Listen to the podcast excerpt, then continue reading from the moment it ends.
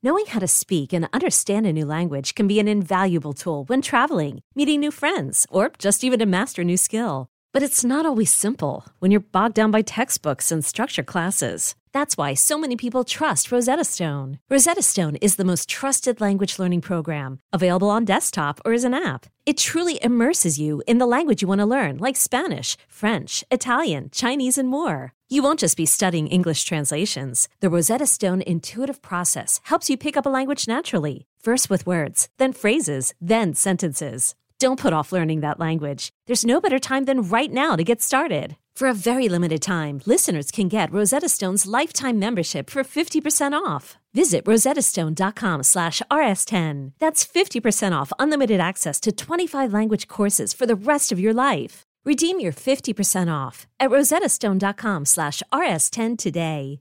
Get the champagne ready.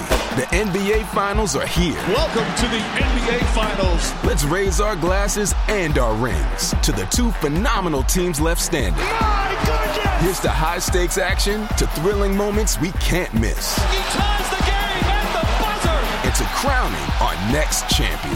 Here's a toast to the N B A Finals. Bang! Bang! The twenty twenty-four N B A Finals, presented by YouTube T V, continue on A B C. Hey folks, this is Kevin. On this week's episode of Risk, we're live at the Bell House in Brooklyn, and on it, you'll hear Julie Houston. Anorexia is a terrible disease, and if you go too far, you will die. But if you don't die...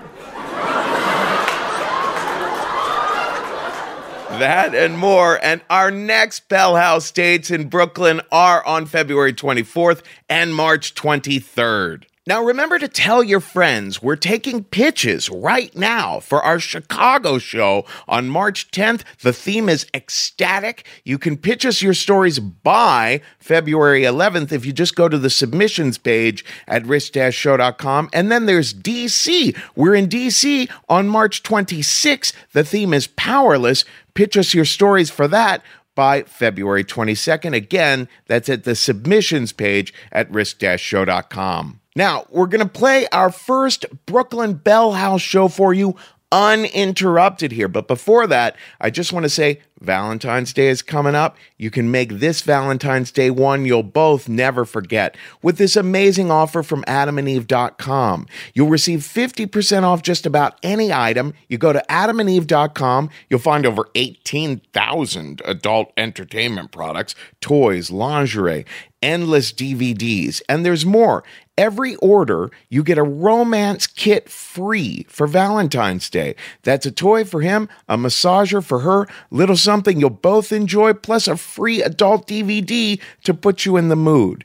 And there's free shipping on the entire order. So check out adam and eve dot com today for this special Valentine's offer, fifty percent off one item, free romance kit, and free shipping when you enter the offer code R I S K. That's the offer code RISK at adam and eve dot com. And finally, you know that feeling you get when you get things done with a click of the button? It can't get more convenient. And now you can get your mailing and shipping done without leaving your desk thanks to stamps dot com. stamps dot com turns your P C or Mac into your own personal post office that never closes. You can buy and print official U S postage for any letter or package using your own computer and printer. Then just hand your mail to the mailman or drop it in the mailbox. You'll never have to go to the post office again.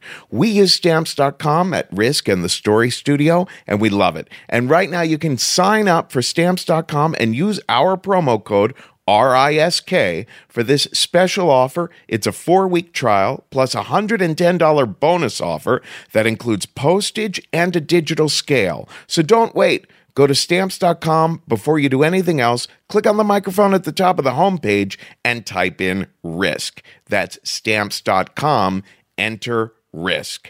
And now the first Risk live show from our new residency at the Bell House in Brooklyn. We're back there on February twenty-fourth. This is completely uninterrupted. There's only one part we took out. I told a fifteen-minute story, and we took that out, so this would be a more reasonably sized episode. We'll put that on later. Here it is, Risk live in twenty sixteen at the Bell House in Brooklyn. Whoa, whoa, whoa!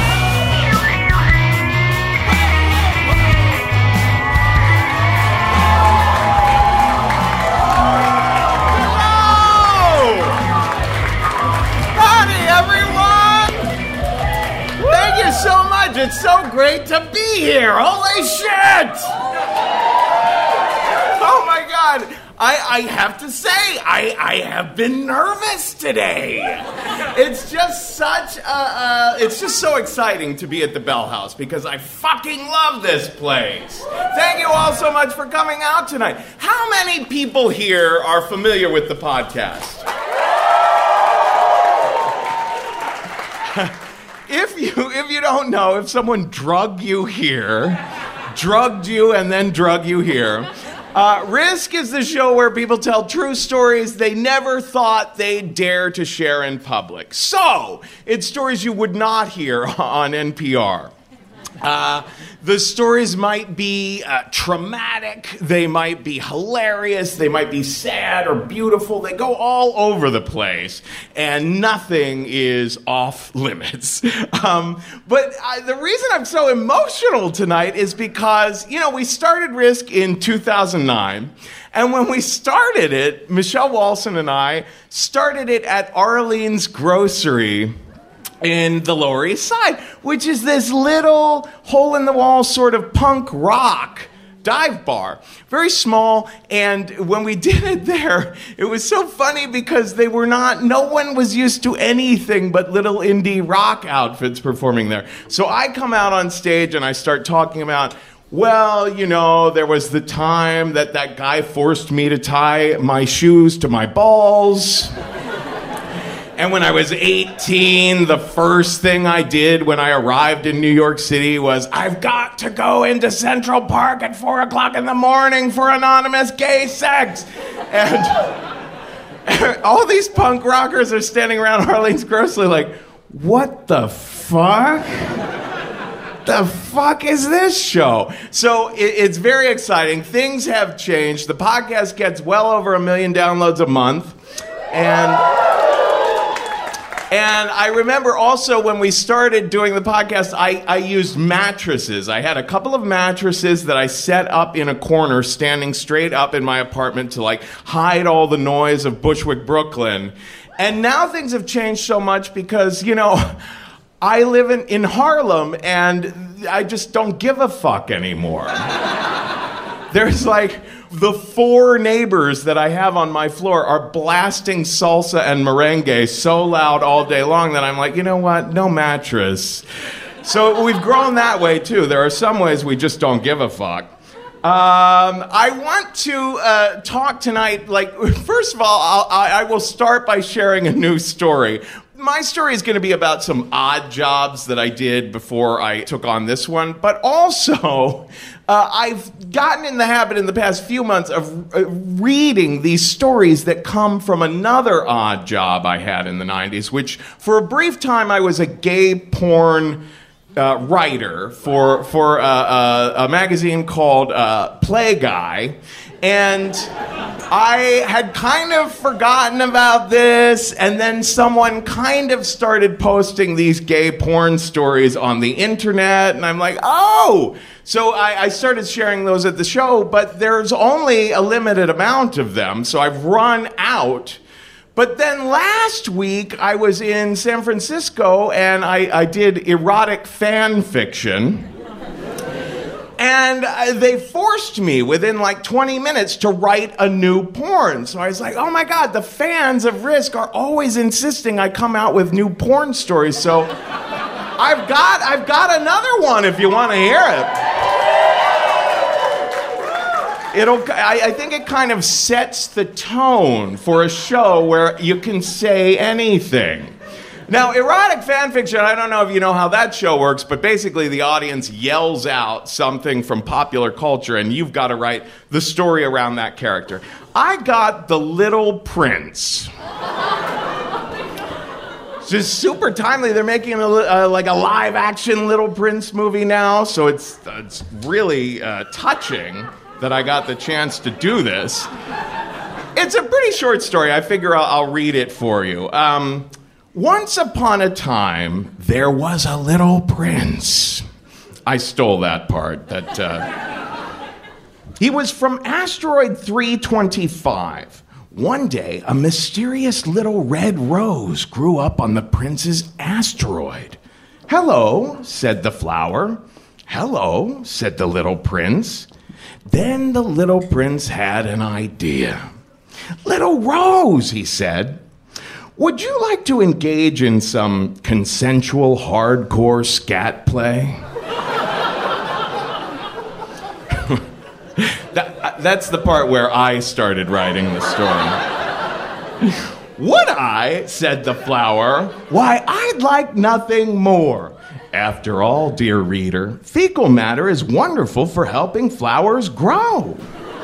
So the prince, who had recently reached his eighteenth birthday and was extremely legal, peeled off his trousers, squatted over the rose, and grunted and grunted. But nothing came out. He just kept grunting and grunting, but not so much as a raisin escaped his anal lips. "What the fuck is wrong with you?" said the flower. "Well, excuse me," said the prince. "Maybe I'm not the best scat top in the universe, because do you see any fiber on this planet?" They were both very frustrated. So they opted for regular old missionary-style fucking, and it was awful. The next morning, a miracle occurred.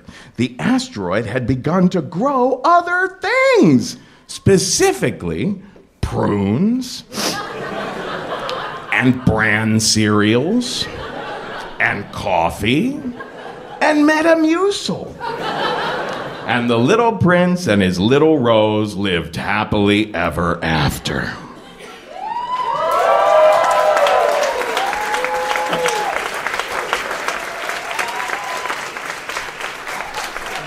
Alrighty, guys, we have such a wonderful group of storytellers tonight. We have Broadway's Julie Halston. From uh, the, the Fallon Show, we have my good friend A D Miles. And the brilliant Kurt Braunohler is here. We have a wonderful, wonderful show. But first, I want to bring up to the stage, she is the host of Radio Picture Show out in Los Angeles, a new storytelling show out there. So if you're out there or you have friends out there, let them know to get to Radio Picture Show. She also does a podcast with her husband, Kurt Braunohler. Uh, it's called Wedlock Podcast. Please welcome to the stage, Lauren Cook!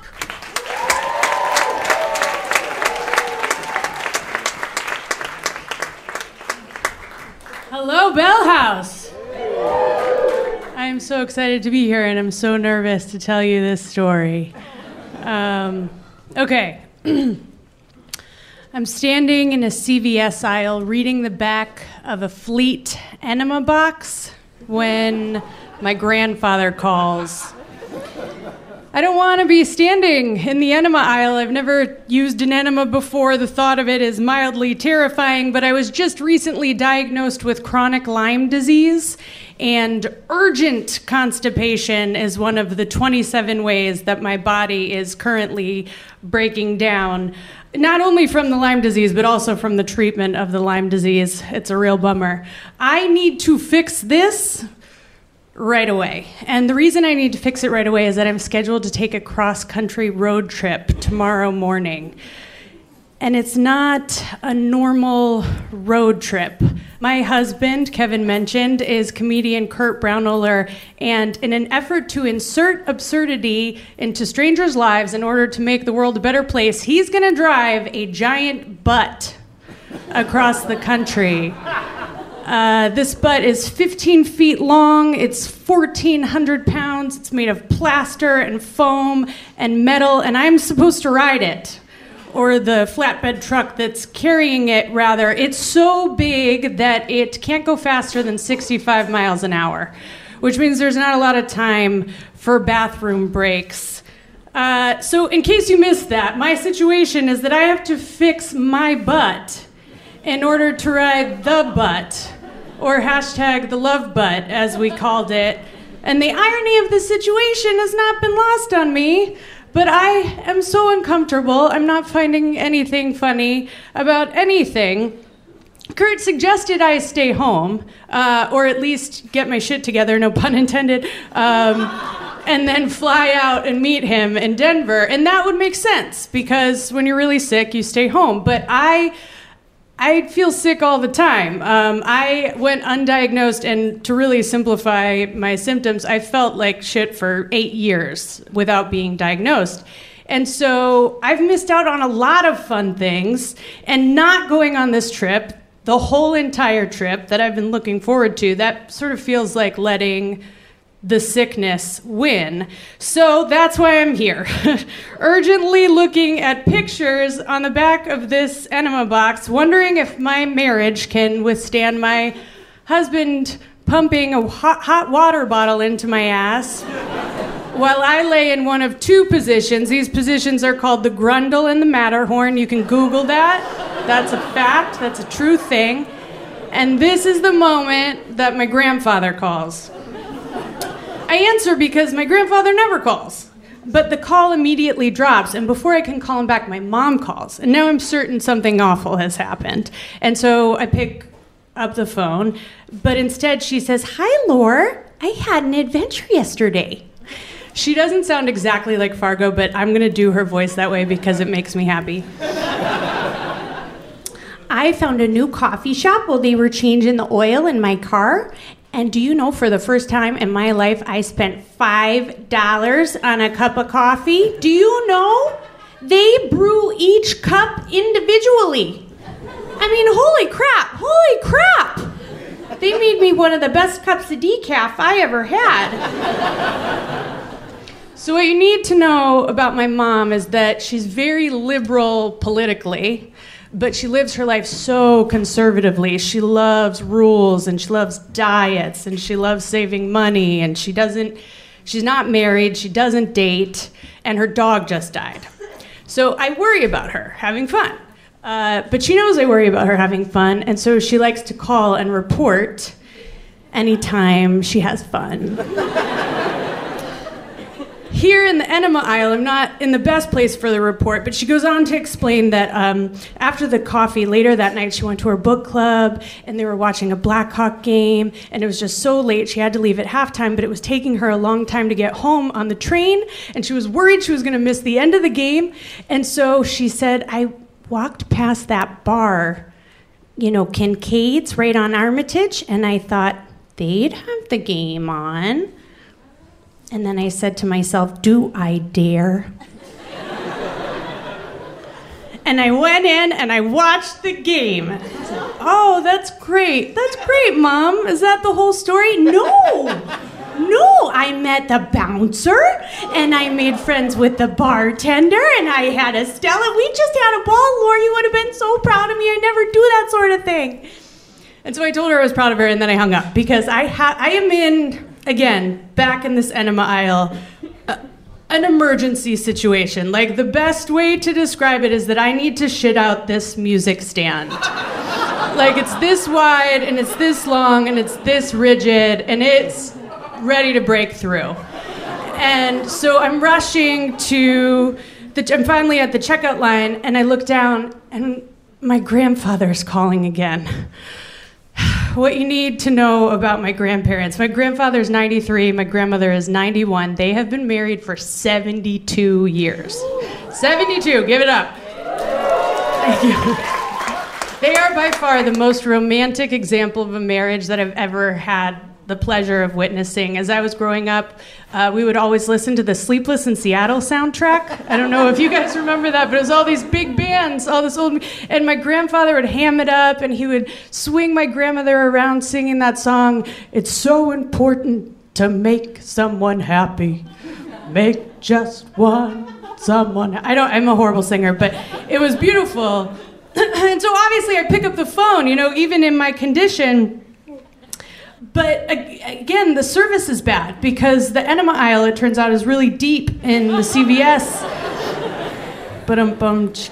Um, and I start running madly, like, to the front of the store. And because what you need to know about my grandfather is he is sunshine in a room. He is contagious joy. But lately he's been really having a tough time because my grandmother has dementia. And just recently she walked into the room and he didn't, I'm sorry, he walked into the room and she didn't know who he was. And worse than that, which is really, this is very common with uh, dementia and Alzheimer's, she takes all of her frustration and all of her anger out on the one person who wants nothing more than to take care of her, which is my grandfather. And just recently, the doctors have uh, decided that her mental state is such that she needs to be moved in some, into something called the memory ward. Um, so they live in a in a wonderful home. They're very lucky to have the care that they can afford. But this meant that even though they could see each other, they would be in the same building. They would no longer live together. And so my whole family knew that this transition that was happening today was was a really big deal. And so the fact that he is calling me today, I have to answer this call. And this is how I became a person who sat outside of C V S having a long conversation with her grandfather with a stolen enema in her lap. We chatted for a long time. Eventually, my grandfather kind of explained the heart of the problem. He said that uh, when my grandmother falls asleep, that's the only time that she that she acts like her old self. Uh, her anger softens, and she curls up next to him and cuddles in the whole night long. And he explained that he didn't want to say goodbye to that because it was all he had left. And we kept talking. We had, we had a really lovely conversation. But when I got off the phone, I felt on several levels that life is beautiful and awful at the same time. And I also felt, for reasons that I can't fully explain, that my whole life depended on driving home and inserting this enema so that I could be well enough to ride the Love Butt across the country. And uh, that's what I did. I went home and I went into battle. Um, like David with his little sling up against Goliath. It was me and that enema up against the wall of shit that was trying to kill me. My husband would knock on the door occasionally, and I would just scream out, "Don't come in!" I feel like I'm in labor. I am like legit Lamaze breathing. Hours and hours are passing. The enema is not fucking working. It's the middle of the night. I'm pacing the perimeter of my apartment, and it suddenly hits me that I can't go on this trip. Like, I can't get in a vehicle. What if this happens again tomorrow? And in this, in a last-ditch effort, I one more time Googled severe constipation. Based on what I found, I chugged a glass of water with flaxseed, and twenty minutes later, I won the war. I pooped. And the next morning, I climbed on the Love Butt, and uh, I had my pathetic lunchbox with all of my supplements and medicines. But I got to take part in this, one of the most incredible trips that I ever could have imagined. It, there, I got to travel around with this huge piece of art that stopped everyone in their tracks and made them happy. I mean, everybody, like rich, poor, old, young, black, white, Asian, every ethnicity. It, they would, you would see them. They would just be like having a boring time watering their plants, and then they would look up and they would be like, is, is that a butt? And they would start to laugh. And that became like a really beautiful, important thing to witness because people's lives are hard, you know? And since writing this story last summer, um, I drove across the country again, actually, this time with my dog. My husband and I are living out on the East Coast for a little while to help my mother-in-law fight cancer. And on the way out here, um, my grandmother had a massive stroke. And on Thanksgiving Day, I kissed her goodbye, and I watched my grandfather sing to her for the last time. And as trying as this last year has been, I have to tell you that watching them together in those final moments, working to make each other happy, it was very beautiful. Thank you.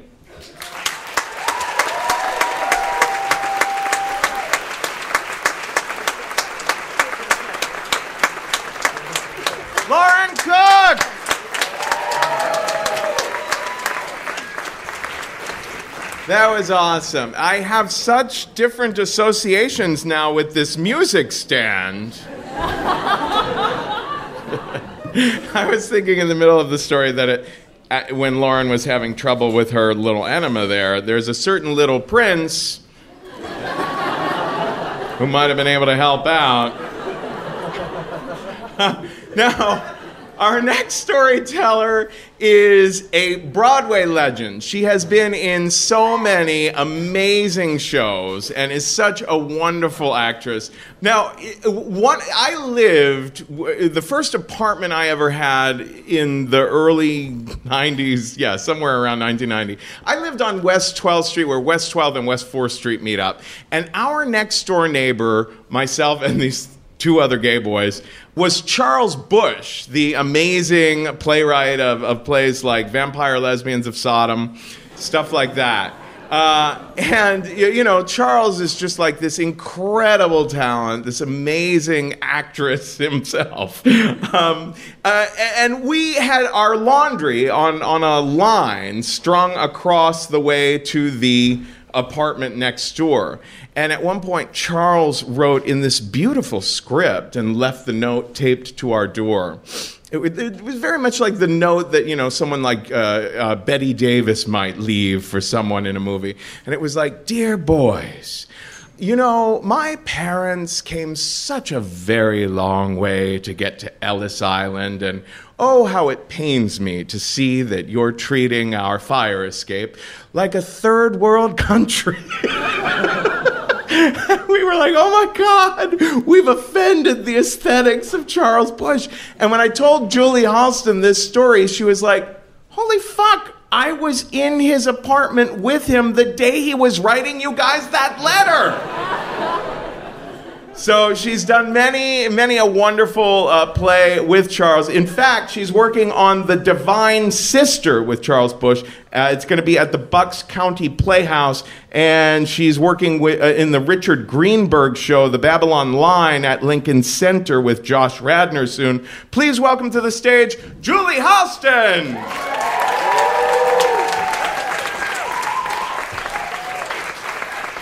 Hello there. Yes, it's true. I actually saw that line, and it was disgusting. So I've never, ever, ever told this story before. And it's true, of course, which is my tragedy. And you will, you will think poorly of me after you hear it. I think poorly of myself, believe me, and I've been in therapy a long time. This uh, story is called The Line. I call it The Line, as in crossing the. So let's talk about what a line is. What is a line? Definition of a line: it's a mark connecting two points, something stretched between two things in mathematics. It's a geometric figure formed by a point moving along in a fixed direction and a reverse direction. What the fuck am I talking about, right?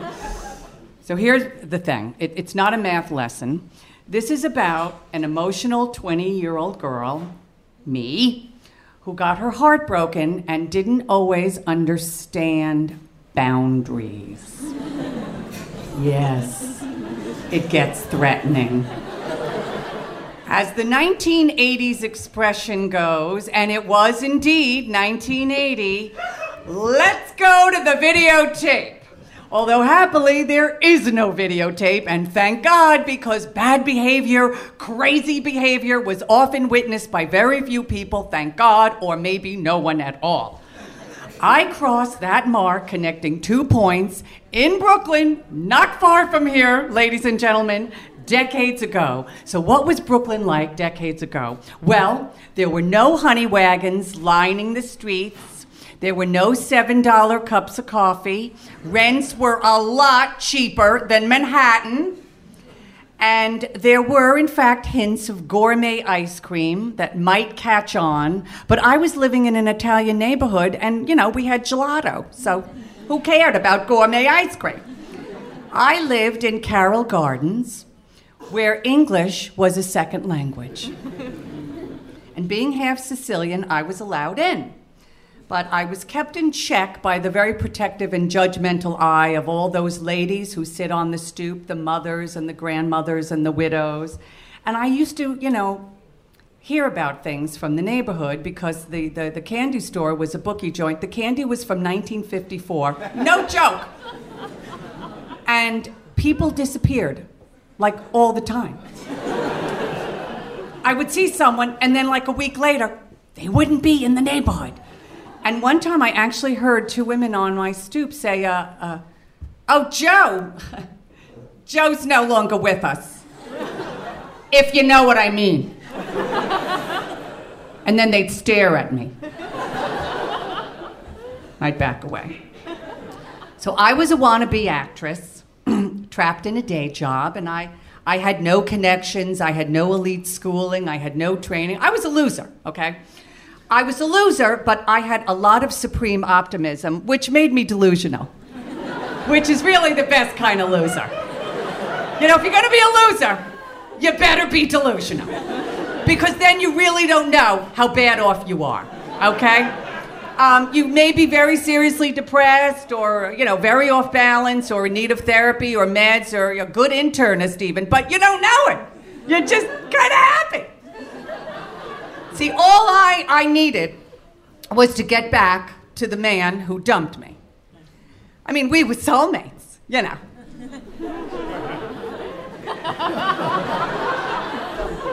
He was older, he was smarter, he was cute. You know, he wasn't handsome, but he was really sexy. You know those guys? They just got a look, they just, and they know what they're doing. They know what they're doing. Because you know why? They're doing it with everybody. That's why they're so good. Because they're fucking the neighborhood.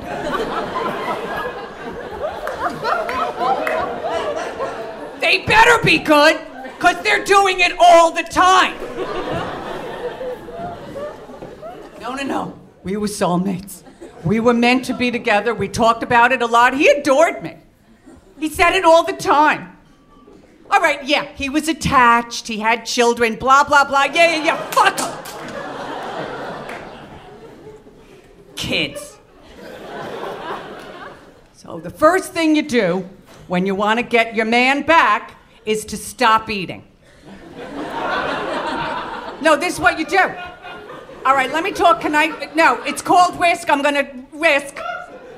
Anorexia, let's talk about it for a second, little, little diversionary. Anorexia is a terrible disease, and if you go too far, you will die. But if you don't die...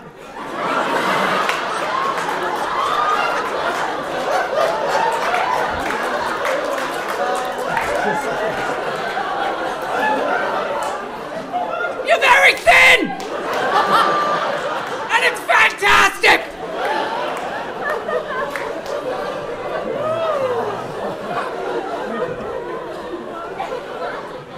So I hung out at that time with my best friend Helen, who was gorgeous and funny and kind of crazy like me. She didn't eat either. And we thought that we were the coolest chicks in town, and goddamn it, we were, all right? I mean, could there be anything greater than staying up all weekend, not eating, drinking tons of wine, smoking endless cigarettes, and just dishing and disparaging everything and everyone that came across our path, you know? I mean, we were the mean chick B F Fs before that silly term was invented. We were the line to be crossed, but don't cross us. So being dumped, we realized, was not just a sin against me. Oh, no, no. It was a global assault against every woman. Oh, yeah. We would spend hours dissecting men and their nefarious motives and, you know, railing against their immaturity and their narcissism. And, and the world was horrible because of men. New York City was crime-ridden and, and, and bankrupt and, and dirty and disgusting because of men, because women would never let it get that far, right? But then, like spellbound schoolgirls in a trance, we would go back. Back to our captors, at the first sign of apology. See, before texting and, and emailing and audio files and all that, do you remember there was this mysterious instrument called the telephone? And there was no way to even know, like, who was on the other line? Do you remember those days? No, you don't! You're too young! It was this mysterious instrument of torture and delight, and, and you just never knew, and, and the voice that you waited for, oh my God, sighing and, and sort of whispering, and very emotional. You know, I miss you, baby. Please, C- can't we try again? Baby.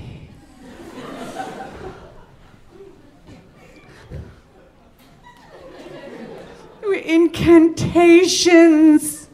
They were like magic mojos that had come so many times before. And, oh, I waited, and oh, he's gonna call. He's gonna call. And I waited. And, oh, he's gonna call next week. He's waiting an extra week. He's just waiting an extra week. He's gonna call. He didn't call. I just, just he's, he's waiting to. He wants to torture me. He's tortured. He didn't call. He didn't call. This was no longer a charm, it was a hex. And I truly and finally was cut off. So, like a dime store novel that was made into like a Joan Crawford movie, I actually uttered these words in front of my girlfriend. Nobody leaves me, see?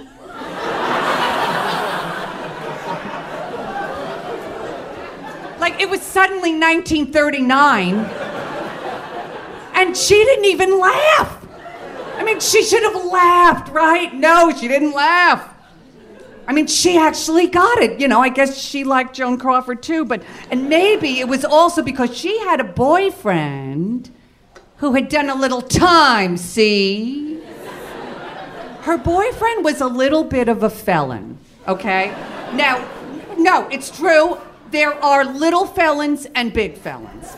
He was not full-blown mafia, but he was a tiny bit mafia. You know, there were connections and unregistered cars and some accidents. No homicides, mind you, just things that could make Brooklyn in nineteen eighty more livable.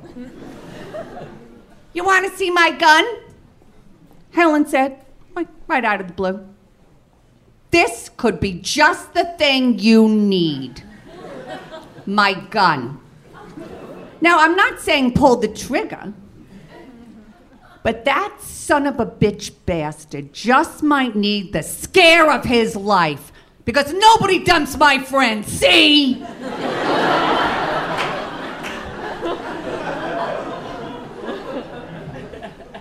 In her vanity drawer, she pulled out a gun.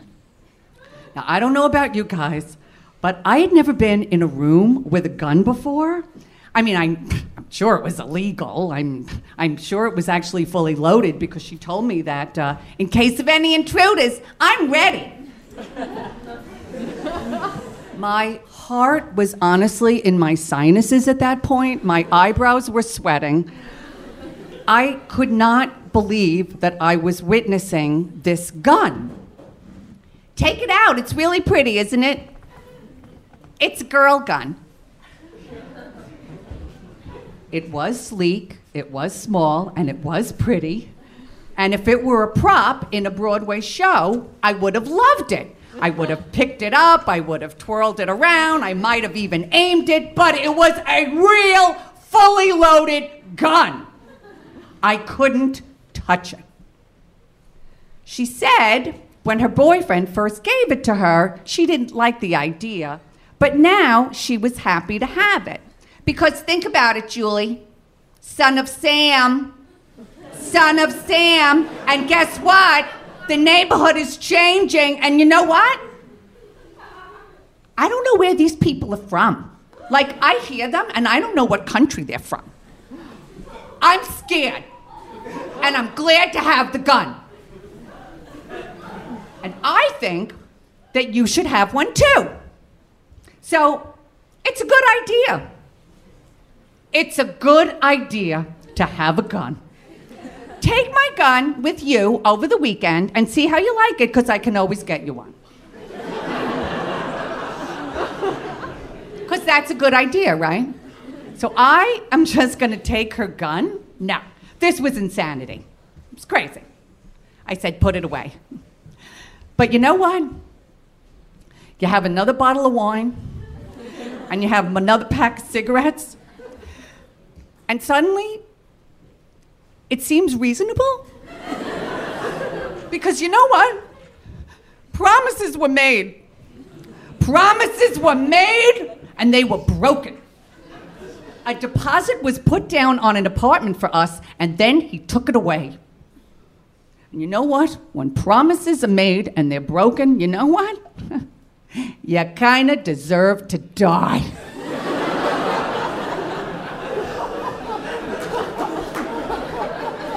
I took the gun. To be honest, I don't remember if I drove back or if I took it on the F train. I think I actually took a cab all the way home. But I took that gun.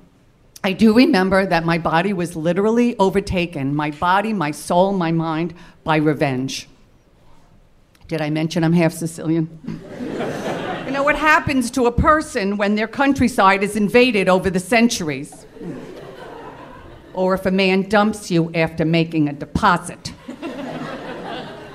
So on a chilly but bright November morning, I waited on a park bench in Brooklyn, not far from here, wearing a long cashmere camel coat with a pretty girl gun in my right pocket. And if memory serves me, I even wore a cream-colored beret. I looked like a movie still. Barbara Stanwyck had nothing on me. And I had a clear view of their apartment lobby. And I ran through all the options, right, in my head. Number one, I figured, if he's alone, I'm going to follow him until I get close enough to stick the gun in his back, and I'm going to bring him to an isolated place, and I'm going to threaten him until he accedes to my demands, which include living with me in a better apartment than I have now, and he pays for the rent.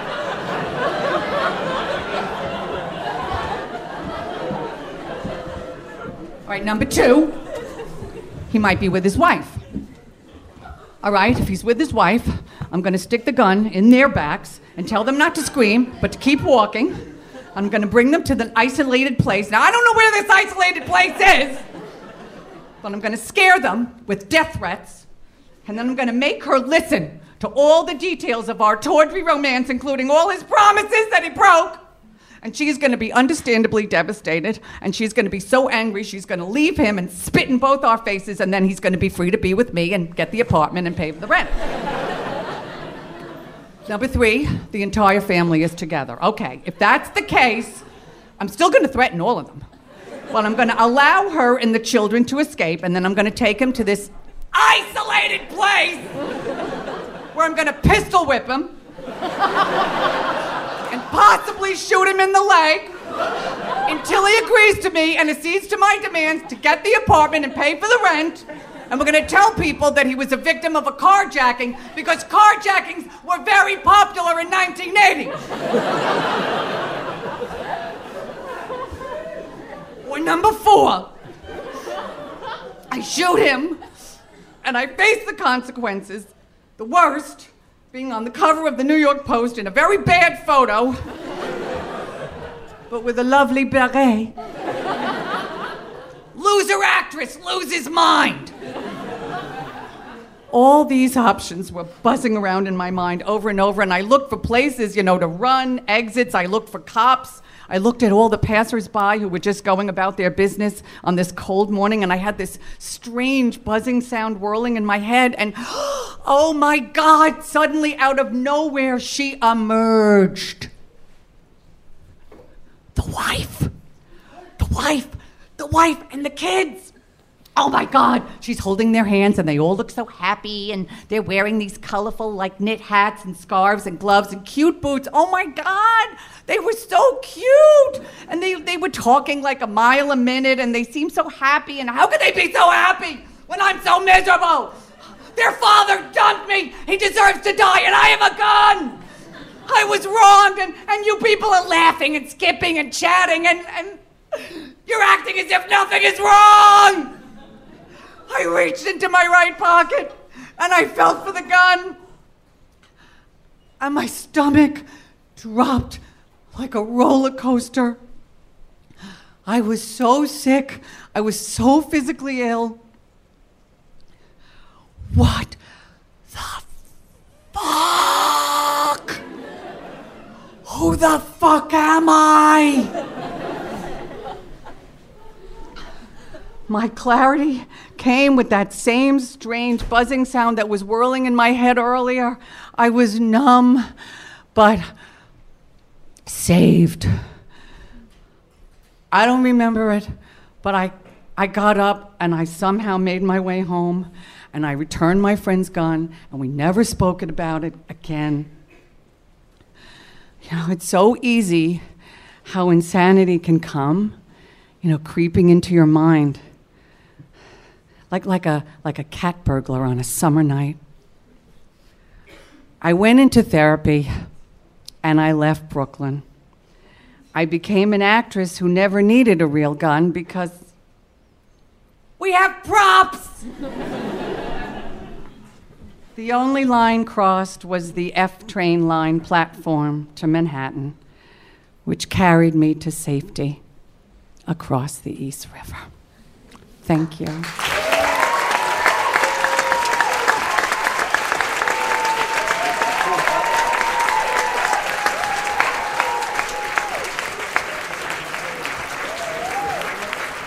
Julie Halston!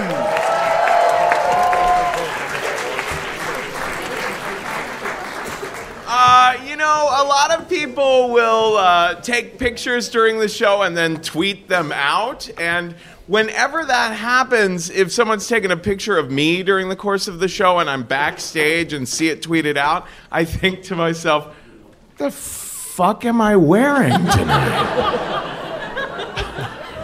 Um, it really is problematic. The, the New York Magazine wrote, Kevin Allison got the queer, but not the eye.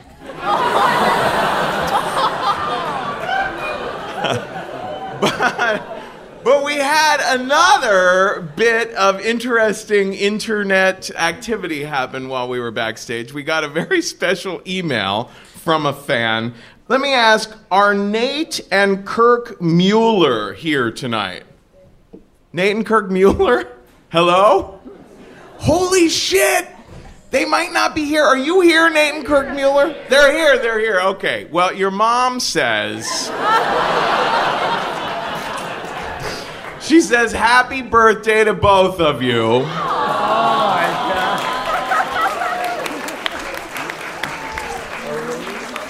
Uh, I think apparently Nate and Kirk have never even heard Risk. They just have a, a mom who loves the show. uh, also, she said, Kevin, you are too precious for words, and you have a catchy face. So, the wardrobe could use work, but I have a catchy face. Uh, our next storyteller is a friend going way back. He's done so many wonderful things. He is currently the head writer of the freaking Tonight Show with Jimmy Fallon. I think of him as the intern for the state at M T V, uh, whatever, twenty-five years ago. Also, a favorite of mine, uh, the work he did in Wet Hot American Summer. Please welcome to the stage the wonderful A D Miles!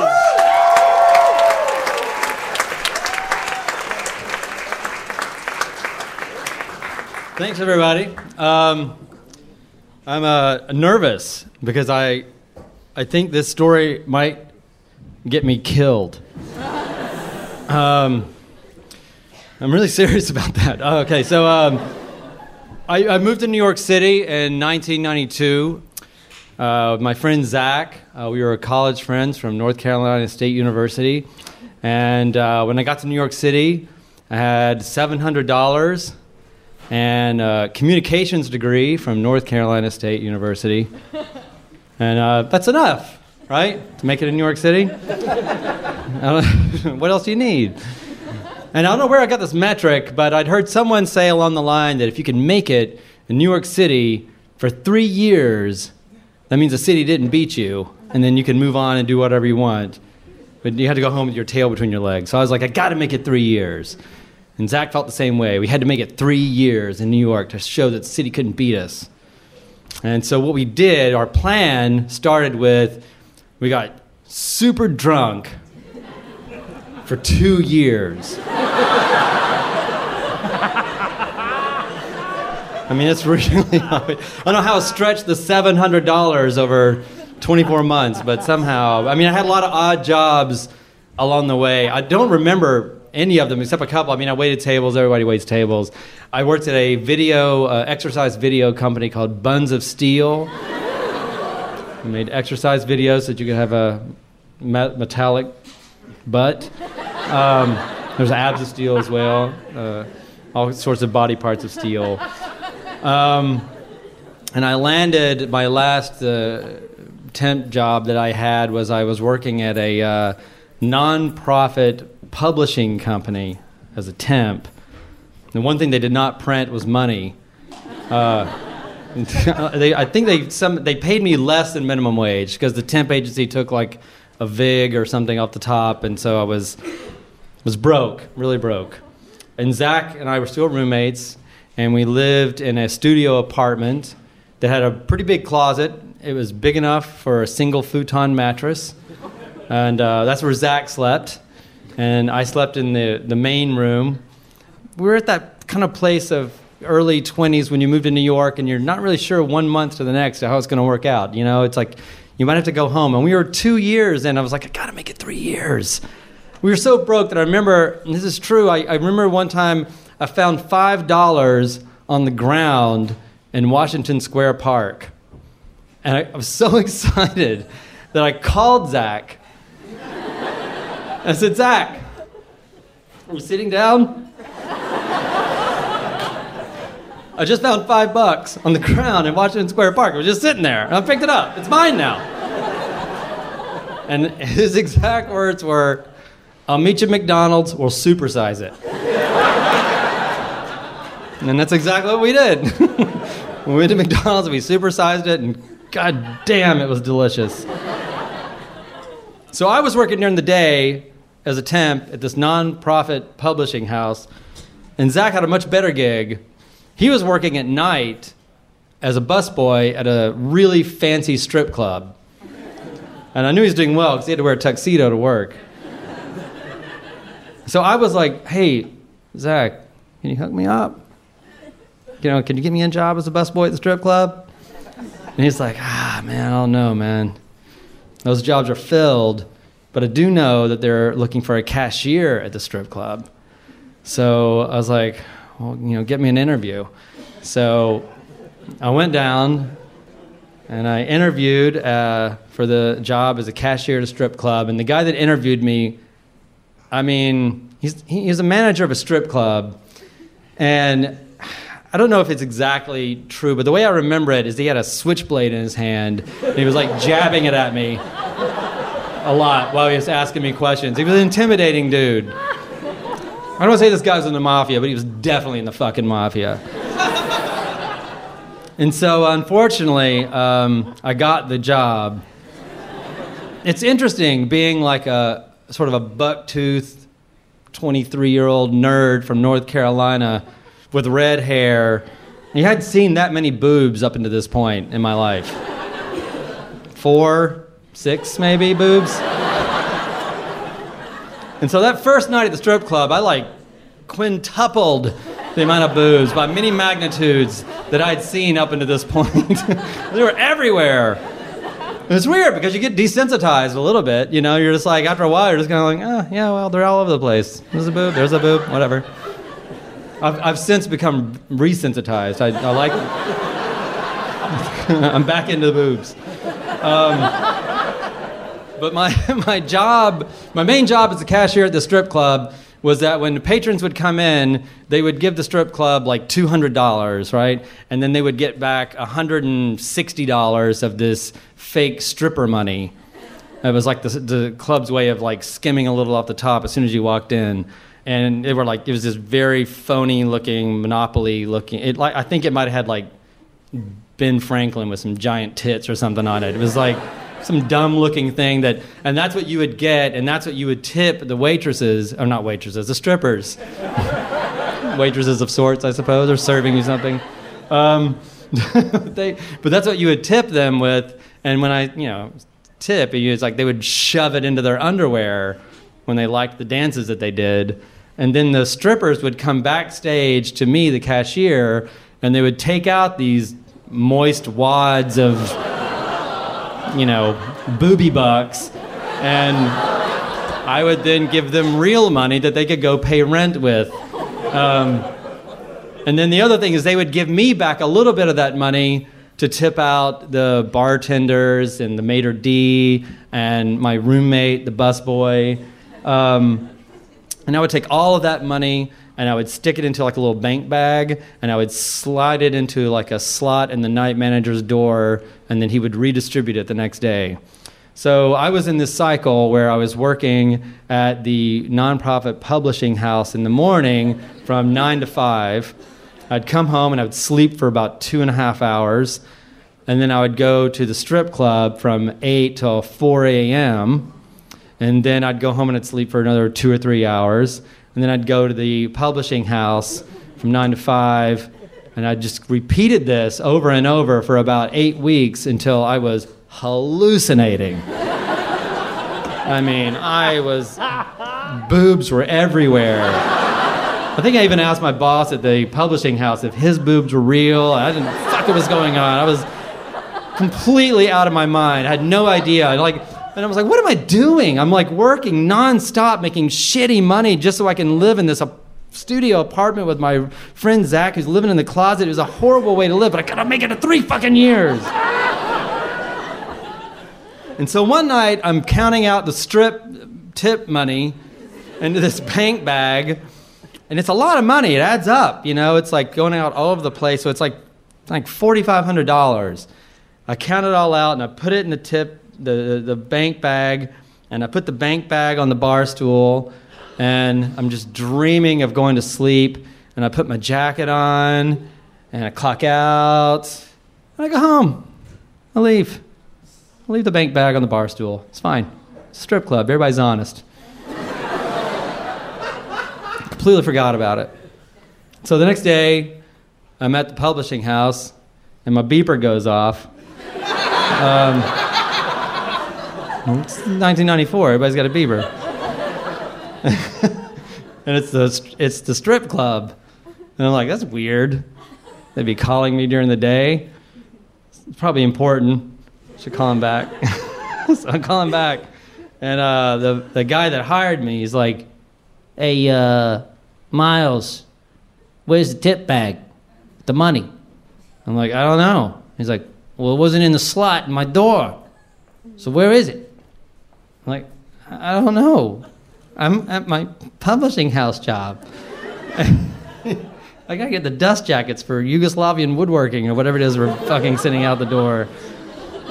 And he's like, well, we don't have it. And I'm like, well, I don't have it. And he goes, well, we don't have it, so it's a fucking problem, and you got to come talk to the boss. And so I had to go down and talk to this guy's boss. I go to his office. I mean, the only way to describe him, it's Tony Soprano. He's got like a pinky ring and the slick back hair. And I go into his office, and he just looks at me for a second, and his first words are like, are you the fucking idiot that lost four thousand five hundred dollars last night? And I'm like, it's me. And he's like, do you know where it is? And I'm like, no. And I'm like, I'm definitely going to end up in the trunk of this guy's car at some point. No fucking question. I'm done. And he stares at me for a little while, and finally he just goes, I don't think you stole the money, but you don't really look like the kind of guy that can put his hands on four thousand five hundred dollars right now. And I was like, no, I can't. He's like, so this is what we're going to do. You're just going to keep working here, and we'll just take your paycheck until you pay back the four thousand five hundred dollars. So I'm like, fuck. I'm like an indentured servant to the mob. How did this fucking happen? I have a degree from North Carolina State University. And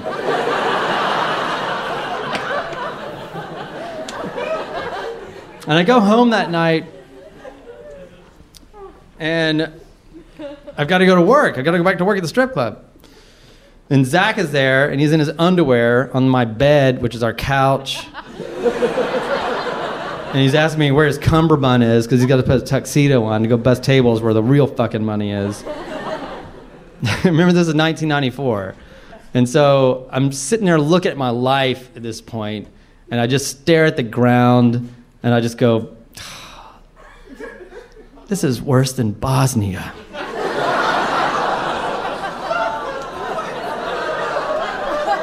Because that was all over the news. There was an air war going on in Bosnia, and it was horrible. There was horrible things going on in there, and it was that's all the news talked about. And the only reason they were talking about that is because they hadn't heard about my situation yet, which was way fucking worse than Bosnia.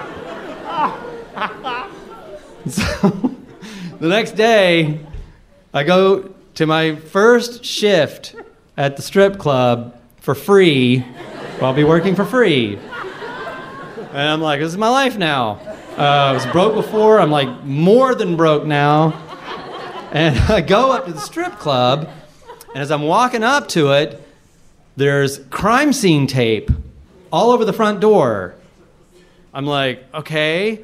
And I, uh, I start to duck under the crime scene tape to go in, because I got a shift, you know? I owe this, I owe these people money.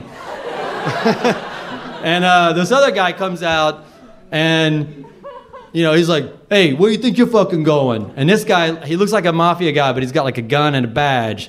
So he's like a cop version of whatever that is.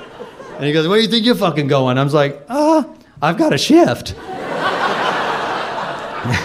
He goes, not anymore, you don't. This place has been raided. It's been shut down. Sorry, kid, but you don't got a job no more.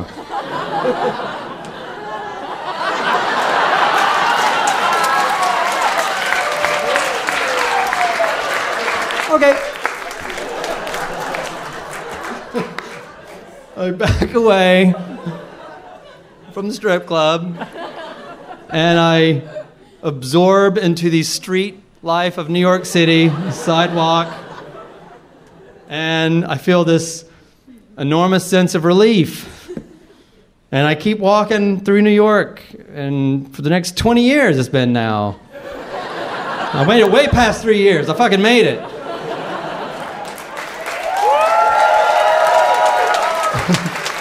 But the entire twenty years, including now, I've been looking over my shoulder because I think I owe four thousand dollars to the mob. Thank you.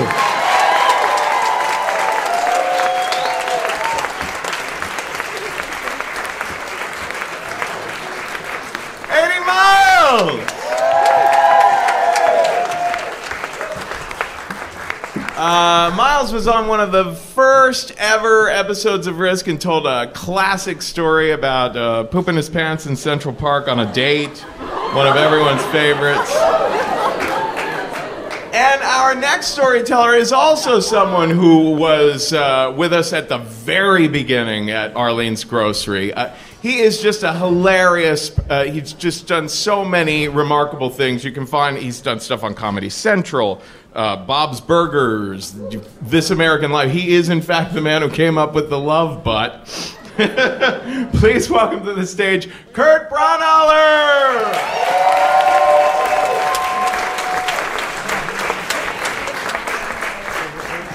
Hi, everybody. It's me. Hey. Big Kevin. No. Kevin with glasses. Big A D Miles. It's two ladies and then three guys who are all just gingers. Okay. All right, let's get started. I've only been in one bar fight my entire life, and I know what you guys think. Like, what? You? Only one bar fight? You, the guy who looks like a middle-aged Muppet who works at I B M? You? And it's true, only one bar fight. And the bar fight happened in Baltimore, Maryland, uh, where I lived for four years in the nineties. I love Baltimore, but when you live in Baltimore, you kind of like love it and hate it. Like, it is the place where The Wire was filmed. Like, it's a fucking crazy place.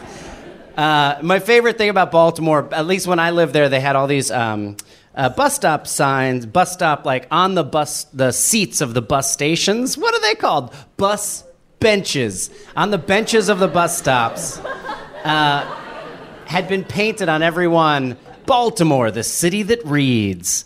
Uh, but every single one had been vandalized to read Baltimore, the city that breeds. Uh, but they just put a B in front of reeds. So everywhere just said, Baltimore, the city that breads.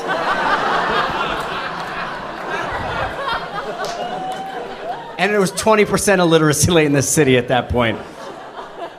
Um, and now, now the bus stops in uh, Baltimore read, Baltimore, greatest city on earth.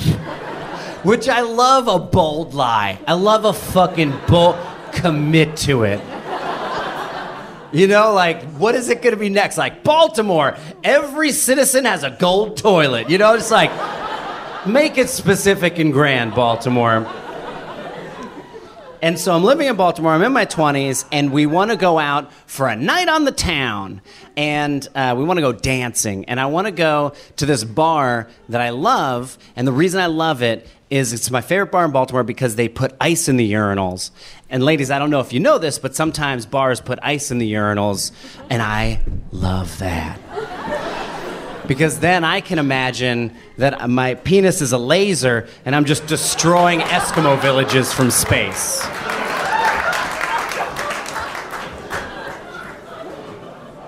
So we go to this bar, and it's in a part of town called Hamden.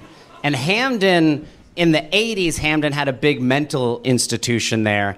And then Reagan was like, we don't need mental institutions. And so he shut them all down. And then literally the, the mental institution in Hamden was just like, open the doors, like, you're free now.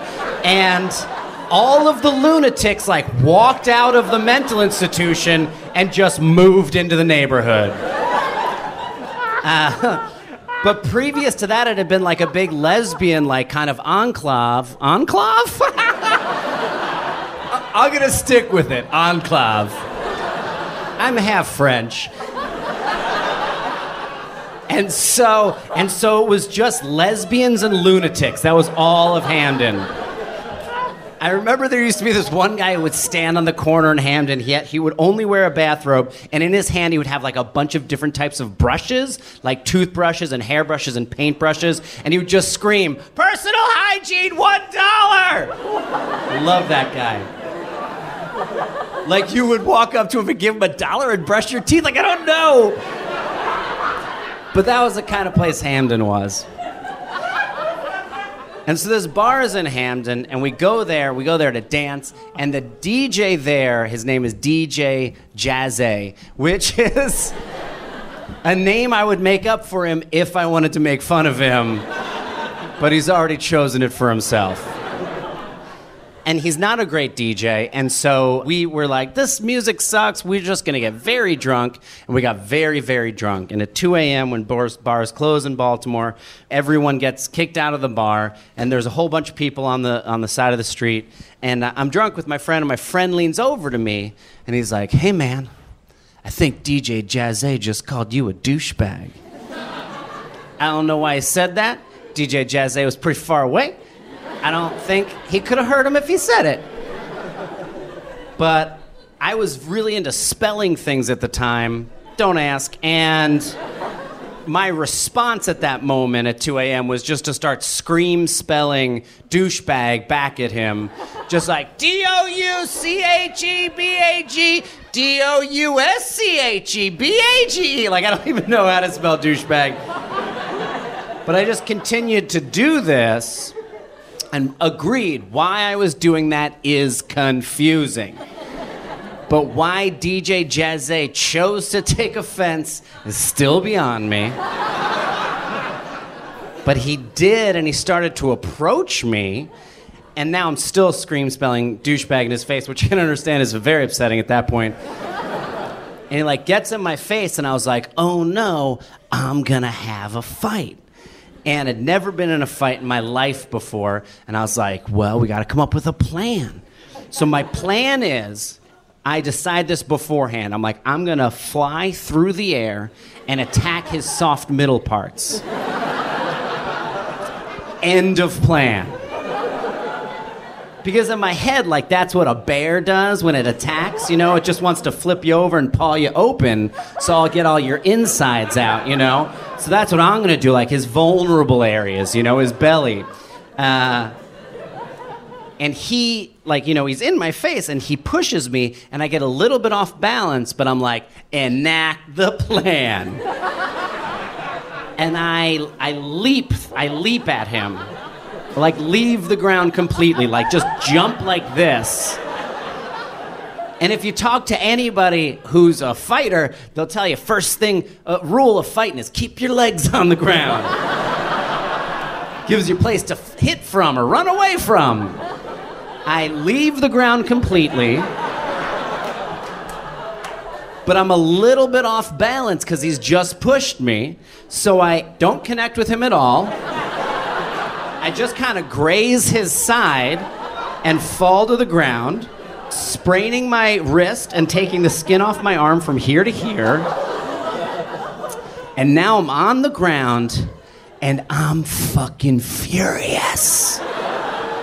Because this is my first bar fight, and all of my injuries are self-sustained. And I... And I remember being on the ground and having the very specific thought of, like, what if my children saw this moment? Like, what if Franz and and Kafka get into a time machine? I don't have children. That's what I would have named them. Get into a time machine and then go back and visit the most embarrassing moments of their father's life. Like, that's the legit thought I have on the ground. And I hop up. And I'm yelling. And at this point, I think D J Jazzy is like, oh no, I have engaged with someone who is not well. And I, I like grab him, uh, like in a way that I think is like a, like a headlock, but it's not, because I just have him like around his middle. So his head is this way, and his butt is this way, and I just got like a nice firm hold around his tummy. And then my first thought is that I'm gonna walk him over to this phone booth on the corner. It's about fifteen feet away. Uh, this is nineteen ninety-nine, it's a stand-up phone booth with a door and everything. And like, I don't know what I was gonna do. I was like, kick some ass and make some calls. Like, I don't know. But I was like, first thought, best thought, like, gotta commit. At this point, you know, we're just kind of waddling over to the phone booth. And it takes long enough for both of us to be like, what is happening? Why are we fighting? This escalated quickly. And I think what I was gonna do is I think I was gonna, like, smash his, like, head into the... to the, to, I don't know, the phone booth, but his arms are totally free. So I go to do that, and he just kind of pushes the door open, and then he kind of gets pushed in, and then I'm holding him, so then I'm in, now, now we're in a phone booth together.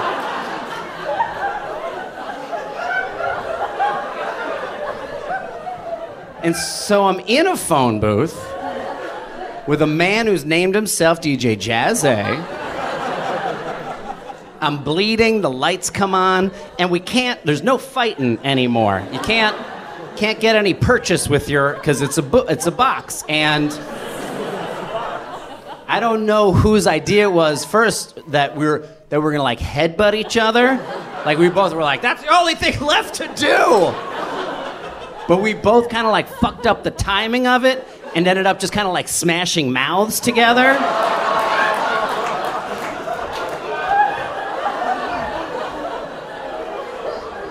So I'm in a phone booth with D J Jazzy, I'm bleeding, the light's on. It's a far too intimate space for a fight. And uh, it's my first bar fight, and I just kissed a dude. And then our friend, like, we bust out of the thing and his friends grab him and my friends grab me. I'm like, yeah, that's right. You get out of here or else next I'm gonna suck your fucking dick. So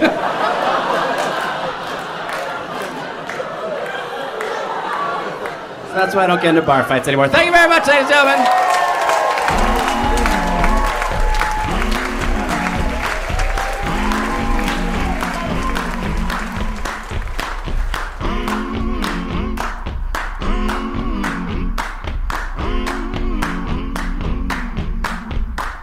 I'm gonna need someone to help me. I'm gonna need somebody's hand. I'm gonna need someone to hold me down. I'm gonna need someone to care. I'm gonna rise and shake my body. I'll start pulling out my hair. I'm gonna cover myself with the ashes of you, and nobody's gonna give a damn. Son of a bitch, give me a drink. One more night, but this can't be me. Son of a bitch, if I drink it clean, I'm gonna drink my life away. That is all for this week's episode, folks. This is Nathaniel Rateliff and the Night Sweats behind me now. Listen, on the tenth of February, we are in Carborough, North Carolina. Don't miss it. On the twelfth of February, Austin, Texas. On the thirteenth, Houston. And on February fourteenth, Valentine's Day, we're in Dallas, Texas. Now, on the twenty-fourth of February, we are right back at the Bell House in Brooklyn. And you can hear from today's episode what a great time we have there. So come on out, New York. And then on February twenty-fifth, we are back at the Nerdist Showroom in Los Angeles. Now, on the tenth of March, we are in Chicago, Illinois. It is always great to be back in Chicago. The theme that night is ecstatic, and the pitch deadline is February eleventh. So go to the submissions page at risk dash show dot com if you want to submit a story to be possibly included in our Chicago show. Then, on March twenty-sixth, we're back in Washington, D C, another one of our very, very favorite places to go. Always incredible audiences in D C. That is March twenty-sixth. The theme that night is Powerless, and the pitch deadline is February twenty-seventh. So, people in D C, go to risk dash show dot com slash submissions and pitch us. Is there more? Yes, there motherfuck is. On April twenty-seventh, we are in Vancouver. That'll be our first time ever in Vancouver. The theme is Overwhelmed. The pitch deadline is March thirtieth. On the twenty-eighth of April, we are in Seattle, Washington again. The theme is Enraged. The pitch deadline is March thirty-first. And on the thirtieth of April, we're in Portland, Oregon. The theme is Despair. And the pitch deadline is April second. Get those pitches in to risk dash show dot com slash submissions. Folks, today's the day. Take a risk. Son of a bitch! Give me a drink! One more night, step with me. Son of a bitch, if I can't get clean, I'm gonna drink my life away. Hey, son of a bitch, give me a drink. Son of a bitch, this can't be me. Son of a bitch, if I can't get clean, I'm gonna drink my life away. Yeah.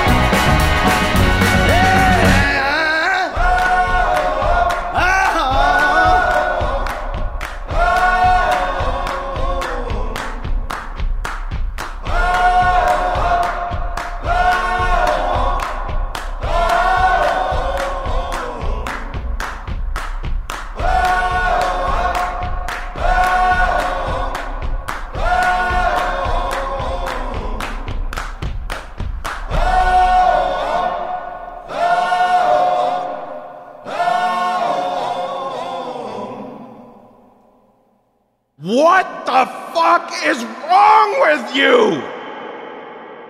Said the flower,